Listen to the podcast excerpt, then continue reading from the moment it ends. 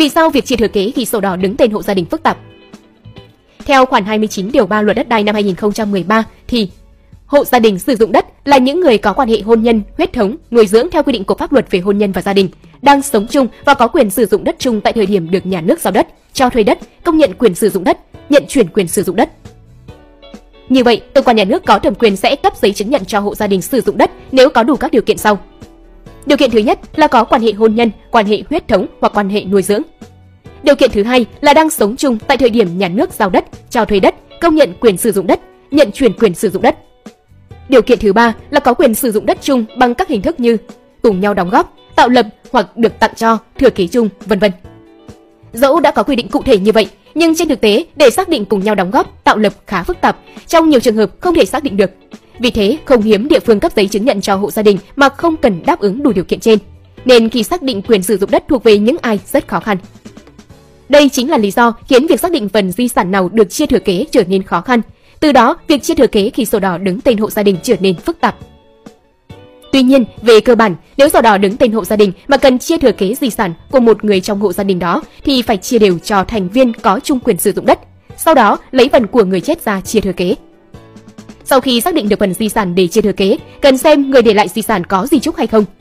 Nếu có di chúc hợp pháp thì chia theo di chúc, nếu không sẽ chia theo pháp luật hoặc vừa chia theo di chúc, vừa chia theo pháp luật khi một phần di chúc không hợp pháp hoặc không định đoạt hết phần di sản là quyền sử dụng đất. Căn cứ khoản 2 điều 626 Bộ luật dân sự năm 2015, người lập di chúc có quyền phân định phần di sản cho từng người thừa kế. Hay nói cách khác, người thừa kế được hưởng bao nhiêu phụ thuộc vào nội dung di chúc nếu di chúc đó hợp pháp. Tuy nhiên, cũng cần lưu ý, một số đối tượng sẽ được thừa kế không phụ thuộc vào nội dung của di chúc, bao gồm con chưa thành niên, cha, mẹ, vợ, chồng và con thành niên mà không có khả năng lao động của người lập di chúc. Những người này sẽ được hưởng phần di sản thừa kế bằng 2 phần 3 suất của một người thừa kế theo pháp luật nếu không được người lập di chúc cho hưởng di sản hoặc cho hưởng phần di sản ít hơn 2 phần 3 suất đó. Quy định người thừa kế không phụ thuộc vào nội dung của di chúc trên đây không áp dụng đối với người từ chối nhận di sản hoặc họ là những người không có quyền hưởng di sản. Ngoài ra, nếu người để lại di sản không có di chúc, di chúc không hợp pháp, vân vân, thì di sản của người chết được chia theo pháp luật. Việc chia thừa kế theo pháp luật được thực hiện theo từng hàng thừa kế. Hàng thừa kế thứ nhất gồm vợ, chồng, cha đẻ, mẹ đẻ, cha nuôi, mẹ nuôi, con đẻ, con nuôi của người chết.